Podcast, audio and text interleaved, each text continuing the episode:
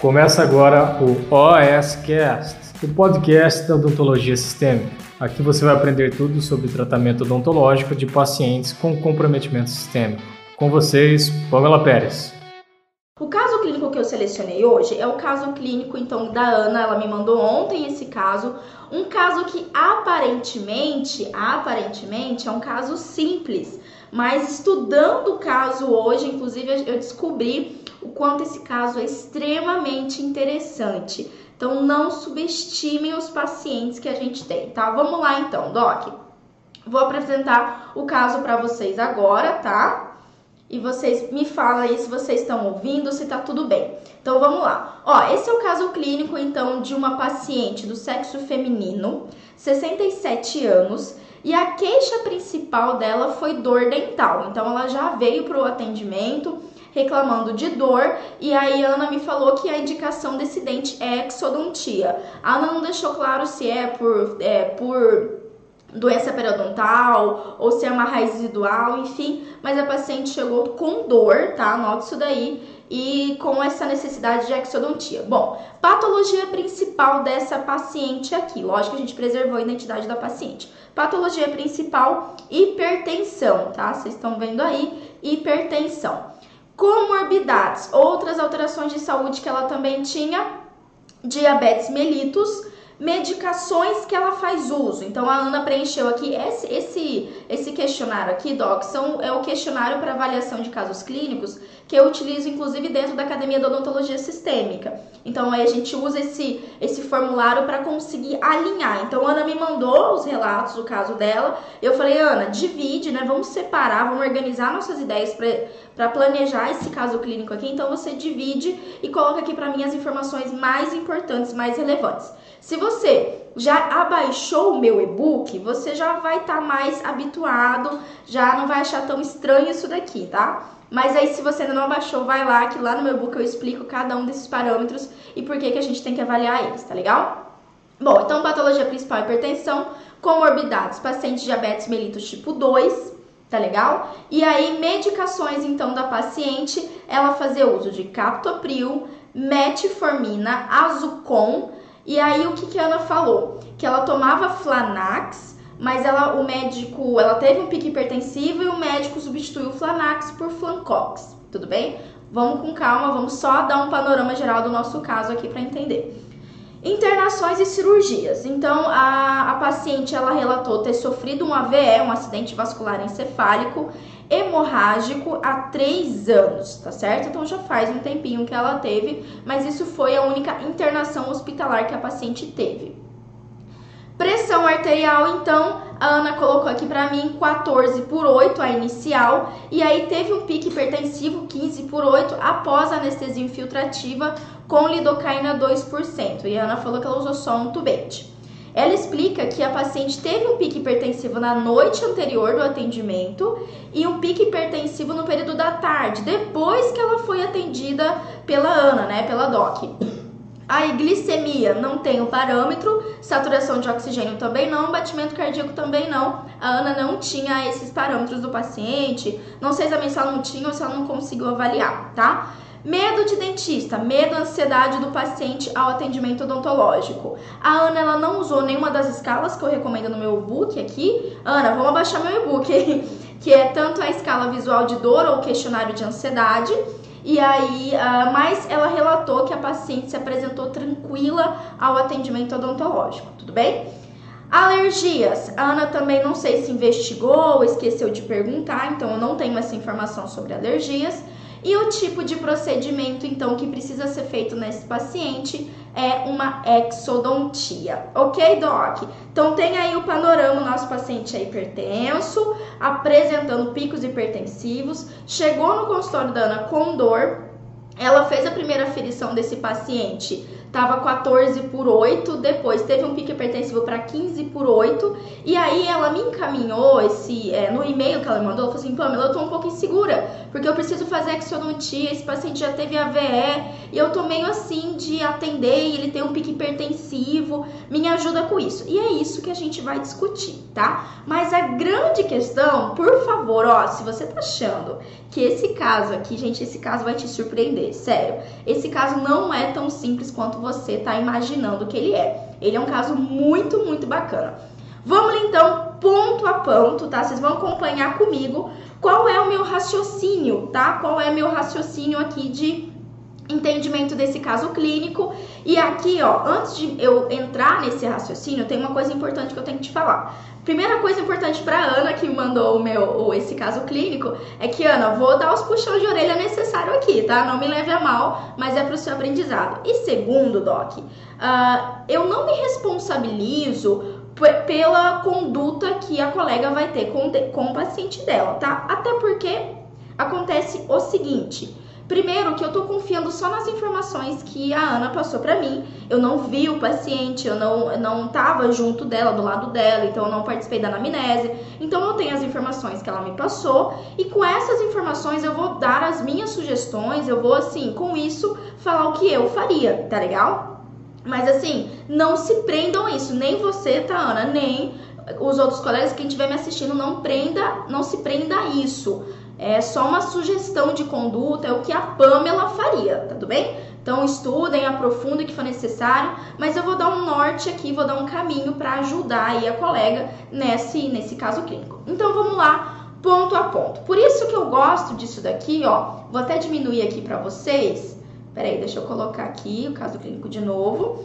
Vou diminuir aqui para vocês, ó. Então aqui a gente tem um panorama, tá? Eu, eu sempre, as alunas da academia sempre utilizam esse panorama aqui para planejar os pacientes dela. Então isso daqui, inclusive tá até com o logo ali, né? Isso daqui a gente tem um mapa macro. Eu tô olhando por cima desse paciente. Eu tenho de forma separada as informações mais importantes. De cara, aqui eu já posso dizer, Ana, que faltaram informações que são muito cruciais pra gente. Quais, Pamela, faltou? Primeiramente, aqui faltou a gente saber a glicemia desse paciente. Então, é um paciente diabético, eu preciso ter certeza se está controlado ou não. Pelo que a gente está vendo aqui no caso, eu tenho um paciente que ele tem, uh, ele faz uso de duas medicações para diabetes mellitus, né? A metformina e o, o Azucon, que eu vou falar qual que é para vocês. Então, assim, dois medicamentos para diabetes mellitus, alguma coisa está acontecendo. Essa é uma diabetes de difícil controle, porque na teoria, se a paciente tiver uma boa dieta, tiver bom hábitos de vida, ela consegue geralmente controlar ali só com uma metformina, tudo bem? Então a gente teria que ter aqui mais informações da diabetes. Ela é tão importante quanto a hipertensão, tudo bem?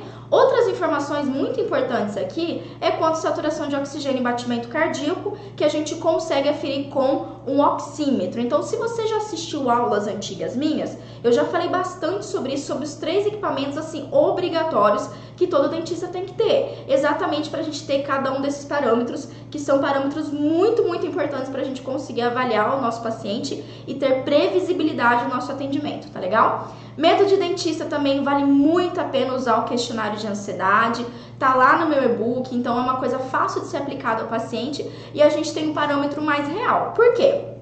Aparentemente, se eu tenho, vamos lá, minha primeira dica. Se eu tenho um paciente que faz uso de medicamento, faz captopril, e ele está tendo pique hipertensivo, aparentemente pode ser que ou ele não esteja tomando, esteja tomando a medicação de forma correta, ou picos hipertensivos, especialmente ao atendimento odontológico, estão ligadas ao nível de ansiedade e medo.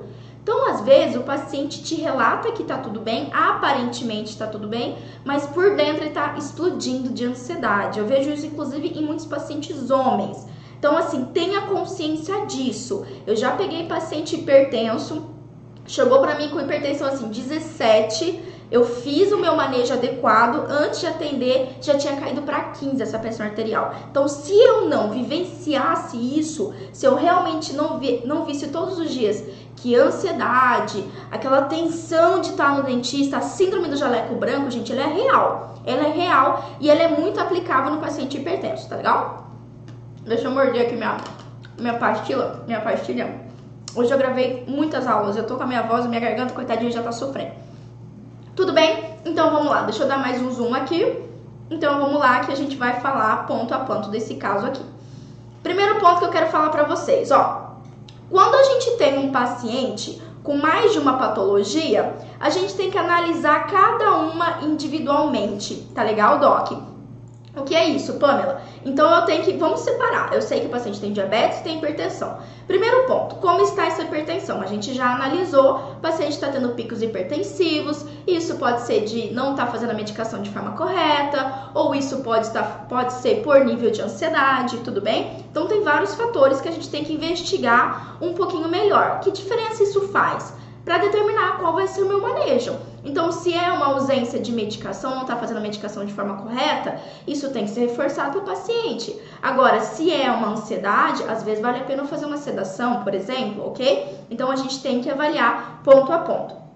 Quanto a diabetes, com as informações que a Ana me passou aqui, tá um pouco vago. Então eu preciso saber qual que é a glicemia desse meu paciente. Eu preciso saber se ele está conseguindo controlar a diabetes dele ou não. Se a metformina e o azucon estão sendo suficientes para controlar isso ou não. Então isso é uma informação imprescindível e é por isso que eu reforço você ter ali um glicosímetro no seu consultório odontológico.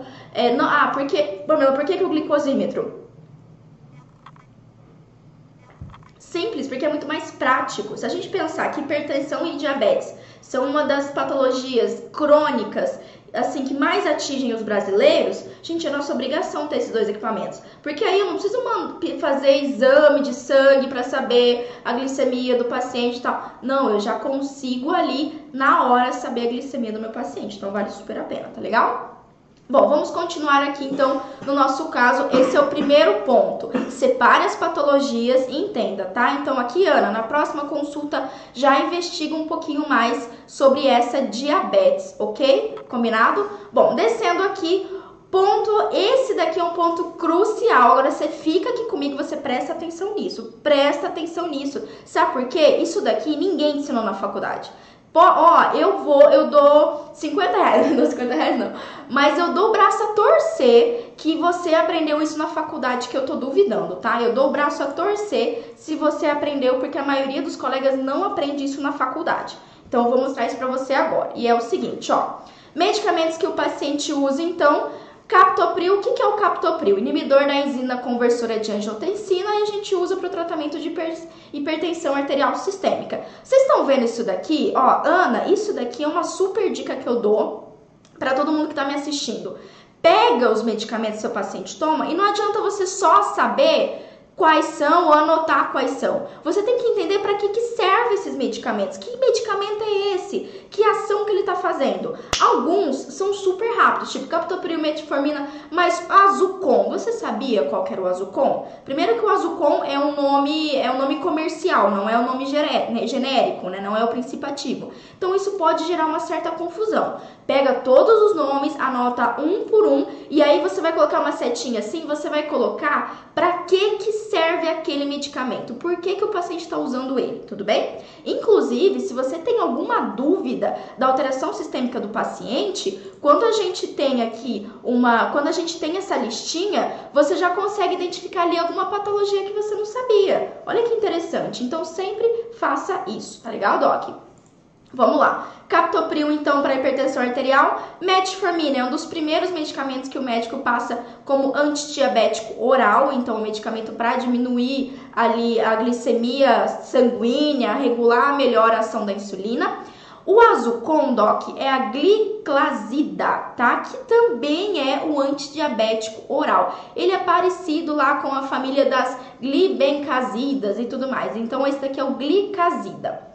E aí, a paciente também toma, na listinha de medicamentos que a Ana passou para mim, Flanax, né? Na verdade, ela relatou que, ela to, que o paciente tomava Flanax, que é o napro, naproxeno, na, perdão, naproxeno, né? Esse X aqui tem som de, esse Z tem som de X. Naproxeno, que é um anti-inflamatório não esteroidal, é online. E agora, no, atualmente, o paciente estava tomando etodolaco, que é o Flancox, tá legal? É um Wines, que também vai agir lá nas COC 1, COC 2 e tudo mais da vida. Bom, Ficou aqui, Doc, um pouco vago para mim saber por que, que o paciente está fazendo uso desse AINES, tá? Mas, vamos lá, uma vez que eu tenho essa listinha de medicamento, sei um por um, qual é a primeira coisa que eu vou fazer? Eu vou conferir interação medicamentosa. Então, eu tenho uma lista aqui. Eu tenho um paciente que não está controlando a hipertensão dele, então, olha, vamos dar uma analisada, vamos pegar todos os medicamentos que esse paciente usa. Eu esqueci de colocar aqui na minha apresentação, mas o que eu uso? Facinho, moleza, aplicativo de celular, Medscape. Você instala lá o Medscape no seu celular. No meu book tem também uma sugestão de outro Medscape em inglês e aí no meu e-book tem a sugestão de outro aplicativo em português, super legal. Então você instala um aplicativo de interação medicamentosa. Gosto do Medscape porque ele é médico, ele é utilizado por médicos, ele assim, tem uma interação bem boa, sabe? Ele mostra bonitinho as interações. E aí eu fui lá e eu coloquei os quatro medicamentos que o paciente estava tomando. Coloquei lá e pedi para verificar as interações medicamentosas. E adivinha só, Ana, o que eu descobri? Olha isso, esse é o nosso primeiro ponto. Vamos lá que eu vou mostrar para vocês. Existe uma interação medicamentosa entre o Flancox e o Captopril. E essa interação é uma interação grave, interação grave, interação que o, etocola, o etolo, etololaco, ah, eu não sei falar isso dele, o Flancox, eu, pronto, eu sou, eu sou, tenho trava-língua para essas coisas. O Flancox reduz, Ana, o efeito do captopril. Gente, olha isso. Então o paciente ele está tomando um AINE que está reduzindo o efeito captopril. Aí você fica, a gente fica três horas pensando ou briga com o paciente, não, mas o senhor tem que tomar o medicamento no horário, porque o medicamento do senhor não tá certo, porque o senhor tem que ir no médico, nananana, sendo que basta você checar a interação medicamentosa e a gente já conseguiu identificar um medicamento que faz interação captopril. Ou seja, o que isso me diz? Pode ser, Ana, que ele tá tomando o medicamento dele bonitinho, certinho, mas ele tá tomando essa porcaria desse Flancox essa porcaria desse AINE. E isso tá fazendo interação grave. Então, quando a gente verifica interações no Medscape, por exemplo, ele dá interações graves, inter interações intermediárias, que você precisa ficar de olho, e interações assim, pouco relevantes, que não tem tanto problema. E ele tinha uma interação grave. Uma interação grave quer dizer que sim, isso está acontecendo. Ainda mais se o paciente faz tempo que está usando o Flancox. Ou mesmo se faz pouco tempo, faz interação captopril e pronto, acabou. Então, esse daqui é o nosso primeiro alerta. Olha que loucura. Então, não adianta você cobrar do paciente, não adianta você pedir para ele no médico, sendo doc que é o medicamento que ele está tomando naquele momento que está atrapalhando. E aí você pode perguntar para mim, ok, Pamela, então agora o que, que eu faço? Eu mando pro médico. Como assim? O médico não viu que existia uma interação? Gente, ó, por favor, eu, eu, trabalho com vários médicos e tem médicos assim que eu respeito pra caramba, que são, são caras fodas, caras incríveis. Mas eu já conheci muito médico, doc, que não sabe lidar com interação medicamentosa. Sabe quem entende de interação medicamentosa? Eu vou dizer para vocês quem entende de interação medicamentosa: farmacêutico. Farmacêutico é o cara que entende interação medicamentosa. O resto, médico, dentista, o resto todo, a gente é perdido nessas coisas. Por isso que eu tô dizendo pra vocês que isso eu não aprendi na faculdade. Isso eu não aprendi em nenhuma graduação. Isso eu aprendi com o meu colega farmacêutico que estava dentro da minha equipe de intensivismo enquanto eu fazia residência. Eu aprendi o valor de um farmacêutico. Então, ele me ensinou que tem que checar interação medicamentosa, porque senão você vai passar uma informação errada para o paciente. E aqui vem aquela questão, ok, Pamela, o que, que eu faço? Eu encaminho para o médico? O médico não sabia? Gente, muitas vezes o médico não sabe dessa interação. Eu cansei de ver o farmacêutico chegando, doutor, é o seguinte, tá tendo uma interação aqui que eu observei, a gente vai ter que trocar uma medicação. Nesse caso dessa paciente aqui da Ana, Doc, que é qual é o medicamento que você considera mais fácil de suspender, o captopril ou o flancox? Acho que vocês já sabem a resposta, né? O Flancop, o AINE. Então, a minha primeira sugestão aqui é descobrir desse paciente para que, que ele está tomando esse medicamento. Ele está tomando isso por conta? Aqui a, a Ana tinha me relatado que é um médico que passou. Por qual motivo? Qual uso desse Flancox? Porque aí, dependendo do que for, às vezes o paciente até já acabou, já terminou de tomar, suspende, suspende o AINES. Só não vai suspender se for assim, ah, o paciente tem uma dor crônica, o paciente ele toma isso há muito tempo. Aí o que, que a gente vai fazer? A gente vai ligar para o médico, eu sempre prefiro ligar, doutor, é o seguinte, tô com o seu paciente tal, e ó, eu dei uma investigada aqui e eu descobri uma interação farmacológica grave. Então esse Flancox, ele tá fazendo, ele tá bloqueando a ação do captopril e o paciente está tendo pique hipertensivo aqui comigo. Tem como a gente trocar isso? Troca ideia, gente, conversa com o médico, sugere. O que, que se se a gente trocasse lá por algum outro tipo de AINE, o não tão potente ali quanto o etodolaco, enfim, sei lá, um ibuprofeno, algum, uma nimesulida, outro grupo, né, que não vai fazer interação com o captopril, então sugere para o médico, né? Eu, sinceramente, não gosto de mexer em prescrições, não gosto não, na verdade, isso é antiético. Você mexer na prescrição médica sem antes você ter essa troca de ideia. Então, ah, se o paciente está tomando medicamento que foi prescrito pelo médico, então conversa com o médico e fala sobre isso. Entendeu? Então, às vezes, olha só, uma coisa que parecia simples, que parecia, ah, o paciente tem ansiedade, o paciente não está controlando a, a, a, hipertensão dele. Não, doc. A gente está vendo uma interação farmacológica clara. Olha, explodiu a minha cabeça aqui, viu?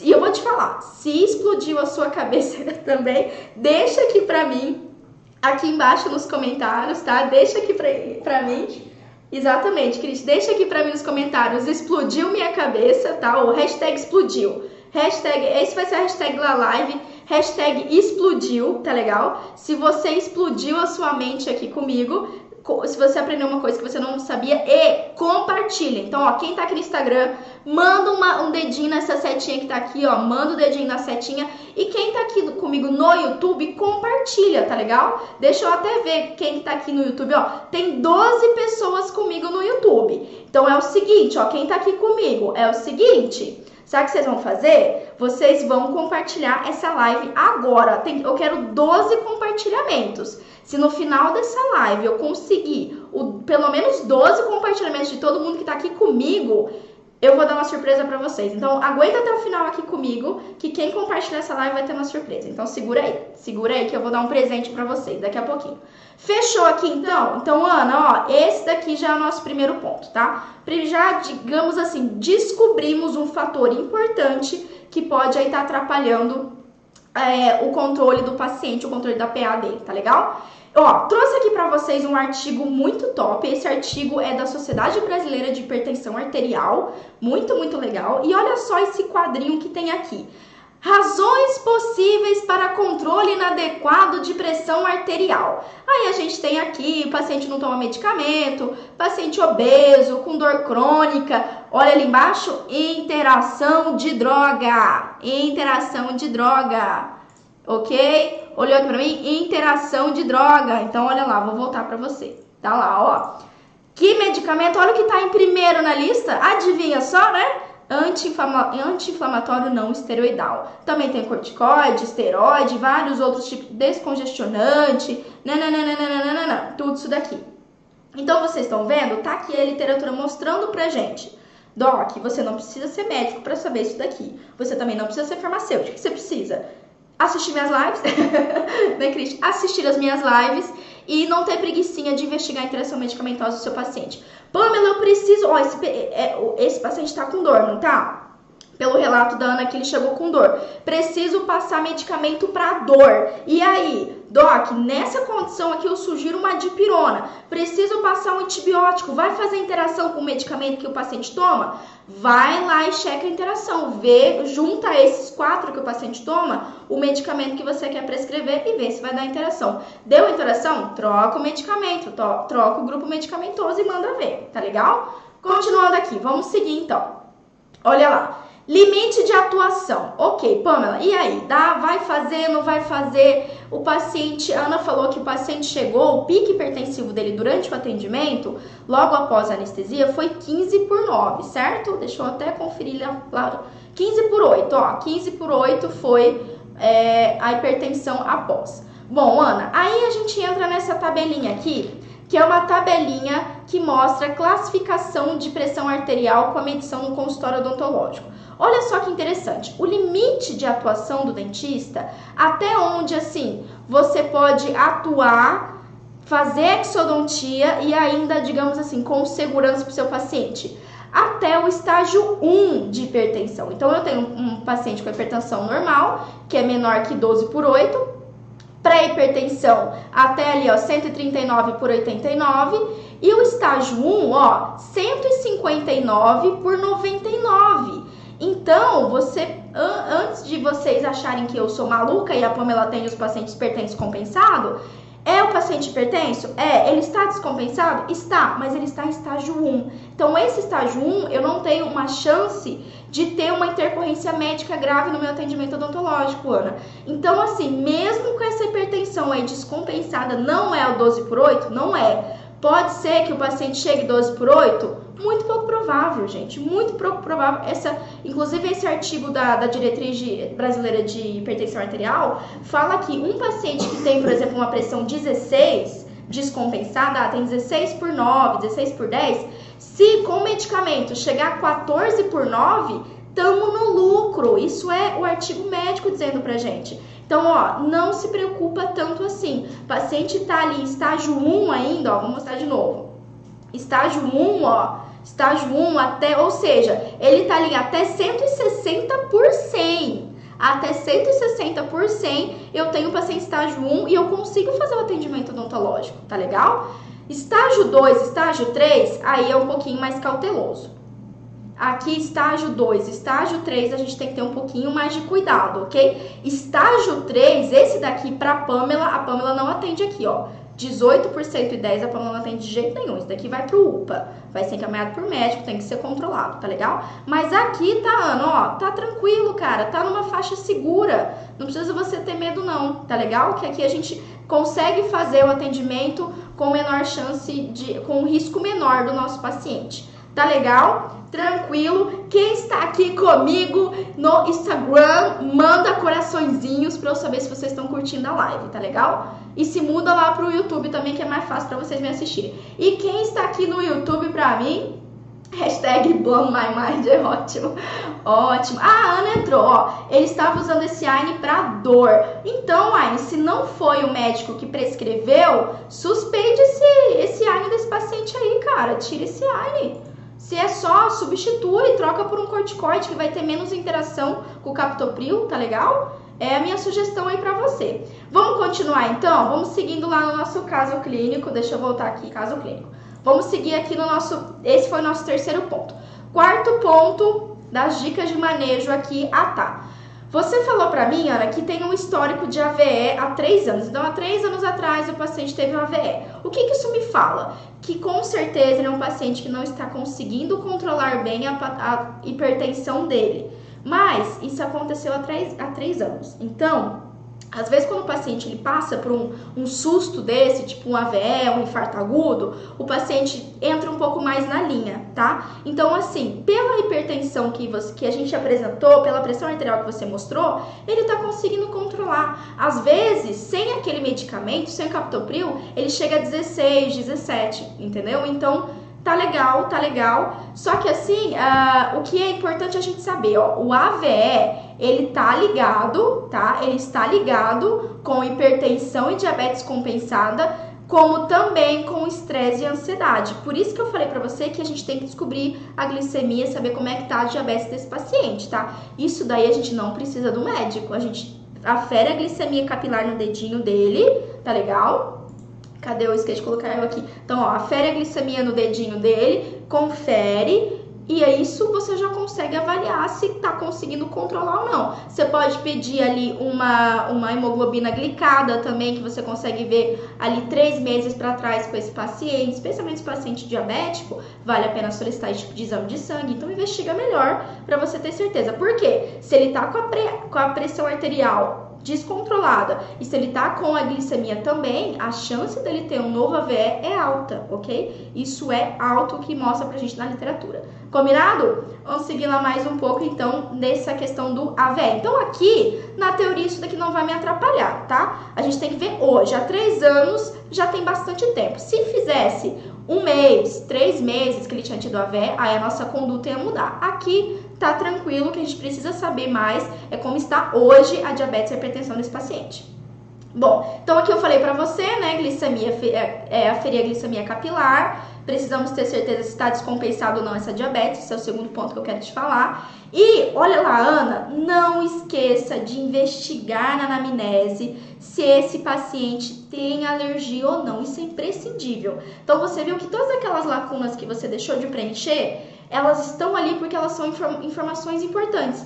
E eu não tô falando isso para te cobrar, não, porque isso é uma tipo de coisa que a gente às vezes não aprende na faculdade e às vezes a gente sequer aprende na nossa graduação. Então, esse tipo de abordagem foi um aprendizado meu, que eu aprendi mesmo no campo de batalha, com médicos, farmacêuticos, enfim, com toda a minha equipe de UTI. Então, assim, são informações que vão fazer diferença pra gente. Por exemplo, ó, Ali a gente viu que é um paciente, um paciente com hipertensão, alguns casos, né? Na verdade, alguns não, boa parte dos casos está ligado com a ansiedade que eu falei. E aí, seria interessante fazer uma sedação nesse paciente. Se você notar que o nível de ansiedade dele é alto, você pode implementar, pode não, deve implementar a sedação leve para você fazer essa exodontia. Só que para você fazer isso, aí sim, o que você tem que fazer? Você tem que tomar cuidado com a. É, você tem que monitorar o paciente, tanto a PA como saturação de oxigênio e batimento cardíaco. Por isso que a gente também tem que ter o oxímetro. Ó, vou deixar no final aqui da nossa transmissão, quem tá me assistindo por YouTube na gravação, vou deixar ali um vídeo para você se assistir depois sobre esses três equipamentos básicos, tá legal? Então recomendo aí você procurar no YouTube e assistir esse vídeo que vale super a pena. Combinado? Bom, e aí, Pamela, me fala, vamos pro que finalizar aqui pro que interessa, né? Faça ou não essa exo? Paciente com dor, faça ou não essa exo? Ana, você conferiu a hipertensão, você conferiu a glicemia, ok? Vamos lá que eu vou colocar o passo aqui para você. Ó. Passo 1. Um. Cadê? Tá aparecendo aí, né, Docs? Passo 1. Um.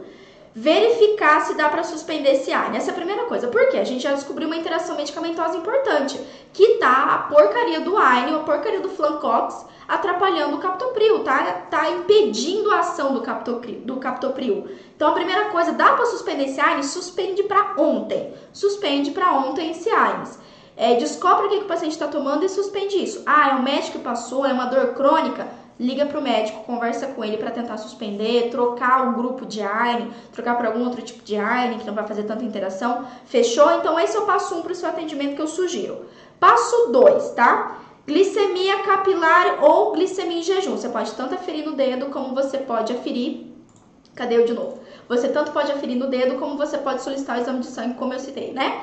E aí, ó, até 270, você feriu a glicemia no dedo do paciente e a glicemia dele tá até 270, tá? O que, que a literatura diz pra gente? Não há contraindicação de você fazer hexaexo. Pamela do céu, você tá doida? 270 a glicemia do paciente? Como é que eu vou fazer essa? Faça a exo. A literatura é clara pra gente. Os artigos estão aí, doc. Glicemia até 270 miligramas por decilitro, você não precisa deixar de fazer atendimento. Você pode fazer a sua exodontia tenha consciência de, e é o que eu vou voltar aqui para você, ó, tenha consciência de que a cicatrização não vai ser aquela beleza. Isso você tem que estar tá consciente, tá legal? A cicatrização desse paciente, óbvio que não vai ser uma beleza. Pamela, prescreva ou não antibiótico? Doc, vai muito da sua conduta. O que a literatura fala pra gente, inclusive, que glicemias até 250 não há por que você fazer antibiótico terapia, enfim. Agora, tá? Uma coisa lógica é o que o artigo fala, outra coisa que a gente também encontra na realidade da nossa conduta. Se você vê que é uma paciente que está descompensada, a glicemia dela não tá legal, que varia aí 270, 200, nananana, faça, faça terapia antibiótica para você fazer essa exodontia. Não vai, é, não vai prejudicar o paciente não, tá? Mas isso é uma conduta individual e você tem que avaliar todo o contexto do paciente. Mas tenha consciência que se você aferir a glicemia dessa paciente tiver menor até 270, pode fazer exodontia. Não me venha com essa, ai, vai lá pro médico para adequar a medicação. Não. Literatura tá aí, se você não sabia, agora você sabe, sem desculpinhas, sem mimimi, tá? Então tá bom. Então beleza. Então vamos lá, hoje tá cheio do chicotinho aqui. vamos continuar então nossos passos. Então esse é o segundo passo. Terceiro passo, Ana, é o seguinte: mantendo, o paciente mantendo a PA até 159 por 99, dá para fazer exodontia, ok? Então você pode fazer. Se isso era a sua preocupação de paciente ter um novo, um novo quadro de AVE, despreocupa. Avalia a glicemia, vê se tá tudo bem. E ó, nessa PA, mesmo com esse pique hipertensivo, você pode fazer o atendimento odontológico, pode fazer sua exo, tá legal? E ó, deixei ali, né? Se for o paciente ansioso, depois você faz, faz com essa paciente aquela avaliação da glicemia, uh, perdão, ao questionário de ansiedade. Faz isso com o paciente, vai lá, usa o questionário de ansiedade, baixa meu e-book que tem lá explicando como é que você usa esse questionário de ansiedade. Vê realmente quanto ele fica ansioso, tá legal? Existem já artigos, esse questionário que tem que eu sugiro no meu e-book, Doc, ele é baseado no, no artigo de 1980, só pra você ter ideia. Isso é, ó, falado há muito tempo e a gente não usa isso a nosso benefício. Então, ó, vale a pena você utilizar, testa se você vê. E ali o seu questionário pontual, um paciente com nível de ansiedade, nem precisa ser muito, tá? Vale a pena você fazer sedação leve. Aí é sua escolha, midazolam, diazepam, pode fazer tranquilamente. Confere a interação medicamentosa por via da dúvida, mas paciente hipertenso é um perfil de paciente que eu mais faço sedação no consultório. Então, posso falar para você que dá bonito, dá legal, tá legal? Muito bem aqui, vamos ver mais um passo pra gente. Passo 4. Após a exo, Ana, orientar quanto aos cuidados com a higiene oral e redobrar as orientações com medicação. Então, assim, é o que eu falo. Aqui, se eu ver que a glicemia desse paciente tá menor que 200, ali 250, o que, que a Pamela faz, tá? Minha conduta. A Pamela não vai passar antibiótico terapia nem nada, mas a Pamela vai assim, vai despejar, dar uma missa, rezar uma missa para higiene oral e uso de clorexidina. A gente esquece, tá? Anota isso. Clorexidina, doc, é antibiótico, é antibacteriano tópico, basicamente. Então, ó, uma boa e velha higiene e uma boa e velha bochecha de clorexidina a cada duas horas ali, durante todo o período de cicatrização, até o paciente voltar, faz milagre faz milagre. Vai por mim que ó, já curei alveoli, alveolite com buchecha de clorexidina. Então, essa é a minha indicação para você. Eu, Pamela, não faria terapia antibiótica, ainda mais se for tipo ah, um dente, uma exo um pouco mais simples. Então, eu não usaria nesse seu caso aqui. Mas isso é uma conduta pessoal minha, tudo bem? No que eu vivencio. Agora, lógico, você que é responsável pelo seu paciente, se você se sentir segura com isso, então beleza, tá legal? Fechou? Muito bem, deixa eu ver aqui se tem mais algum ponto. Ah, tá. E lógico, na prescrição fez a você precisa passar médico para dor. Evitar AINES, evitar AINES pela já basta, já basta o maldito do Flancox aí que tá atrapalhando tudo. Então não faz uma AINES. Se a Exo é simples, cara, faz uma dipirona, dipirona dipirona faz milagre, faz milagre. Ou tentam utilizar um outro AINES que não faz essa interação grave com captopril. Testa lá na interação medicamentosa, nimesulida, ibuprofeno, diclofenaco, vai testando ali algum anti-inflamatório se você achar que dá, que precisa muito do anti-inflamatório, ou o que eu também faria é em vez de usar um AINES, que você viu que está na lista ali dos primeiros que faz interação medicamentosa, eu usaria um corticoide, dexametasona, por exemplo. Ai, sete dias? Não, de forma alguma. Dois dias ali dexametasona não vai fazer, não vai fazer, fazer a imunidade do paciente baixar, não. Vai diminuir a interação com captopril ali e é uma indicação legal, tá legal? Mas depende do seu procedimento. Às vezes só uma dipirona resolve. Tá certo, Doc? Legal! Muito bom, muito bom. Deixa eu ver aqui se tem alguma dúvida para mim no YouTube. Ah, tá. A Ana Nessi falou que não relatou que tinha alergias. Top, Ana. Devia ter colocado ali para mim que eu já saberia, tá? Isso é muito importante a gente saber das alergias do paciente. E tem, eu não gente, eu não consigo ver aqui no Instagram as perguntas aqui de vocês. Deixa eu dar uma olhada aqui. Ai, não consigo ver, gente. Mas é isso. Alguma dúvida aqui? Vou deixar um minutinho para alguém mandar alguma dúvida, alguma sugestão, alguma coisa que vocês querem conversar aqui. Tá legal? Tô esperando aqui, ó. Tem um delay de um minuto, eu vou tomar meu chá. Compartilhamento. Ótimo, compartilhamentos. Então, eu queria ver aqui, deixa eu ver se eu consigo achar o compartilhamento. Que eu só consigo ver depois o compartilhamento disso daqui. Eu só consigo ver depois. Mas ó, tem que ter pelo menos 12 compartilhamentos aqui, que era a galera que tava comigo. Então é isso. Ana, muito legal o seu caso. Eu adorei o caso. Excelente. Você vê que, né? A gente achando ali que o paciente tava, às vezes não é nem ansiedade. Você vê que às vezes pode ser só uma interação medicamentosa. Uma coisa simples que faz diferença pra gente, né? E Ana, ó, tô aqui. Se você tem alguma outra dúvida, alguma pergunta, manda aqui pra mim. Aproveita que eu tô aqui, tá? Eu vou dar aqui mais cinco minutinhos só pra tirar alguma dúvida que você tiver. E aí a gente encerra essa live. Bom, enquanto isso, deixa eu falar. Já falei do e-book, tá legal? Então você entra lá, pamelaperes.com.br barra e-book e baixa meu e-book lá. E outra coisa, Toda terça e toda quinta-feira a gente tem live aqui no YouTube, aula ao vivo comigo. As minhas aulas estão durando entre 40 minutos, uma hora. E assim, a gente vai ter aula de manejo odontológico, vamos pegar uma patologia e falar de manejo, como eu já falei várias outras vezes. A gente vai falar, vai ter live de dica, tá? Sobre dicas sobre sedação, sobre medicamento, prescrição, enfim, tudo para paciente com atração sistêmica, tá legal, Doc?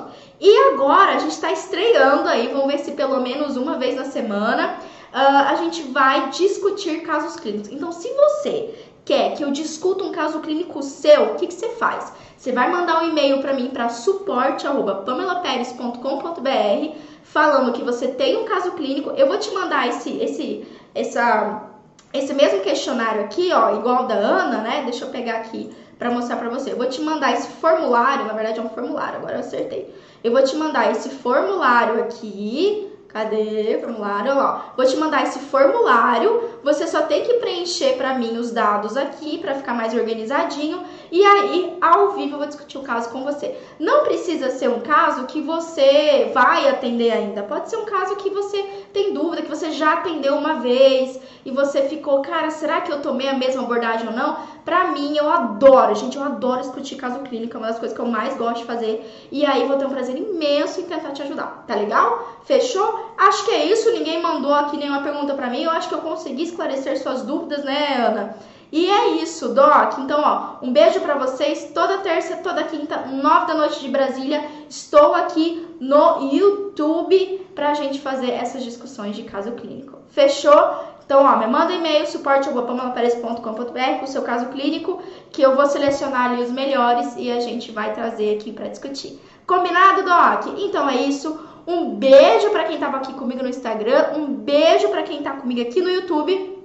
E eu vou encerrar então a nossa transmissão, tá bom? Um beijinho. Agora que o Renan mandou pergunta, meu Deus, até delay me mata, né? No caso da sedação, quais as opções mesmo? Posologia e tempo antes do procedimento? Renan, tem um, tem um vídeo meu sobre sedação, tá? Procura depois da terminar essa live, vai lá no YouTube, é, sedação, é, sedação medicamentosa e odontologia, que eu falo todos os tipos de medicamentos que você pode utilizar para sedação, tá legal? Então vale a pena lá você conferir. A Ana, que aula maravilhosa, muito esclarecedora, muito obrigada, explodiu minha mente. Total, Ana, explodiu a minha mente também. Isso que é legal de atender paciente com atração sistêmica. É sempre um desafio, sempre tem que ser uma investigação, a gente sempre tem que correr atrás. Nunca um paciente é igual ao outro, tá legal? Então, assim, isso é a nossa filosofia principal, inclusive dentro da Academia da Odontologia Sistêmica, com as minhas alunas. Ah, tem gente me perguntando sobre a academia da odontologia sistêmica. Gente, academia é meu treinamento fechado, tá legal? Eu abri vagas para academia o ano passado, em novembro.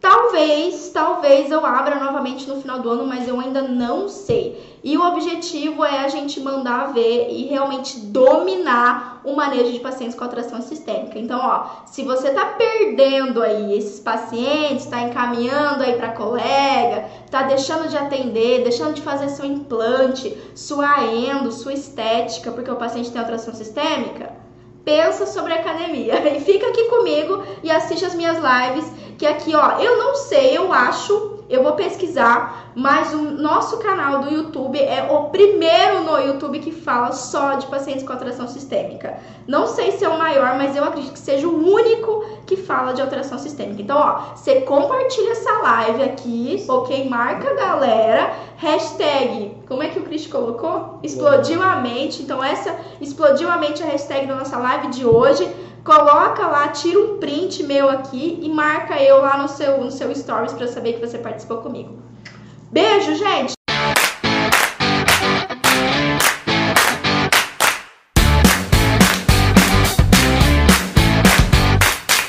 Você ouviu o OSCast, o podcast da odontologia sistêmica. Se você gostou desse episódio, tem muito mais nas nossas redes sociais. Siga-nos no Instagram, arroba Pamela P. Pérez, e no nosso canal do YouTube, Pamela Pérez. A gente se vê na próxima. Um abraço, até mais.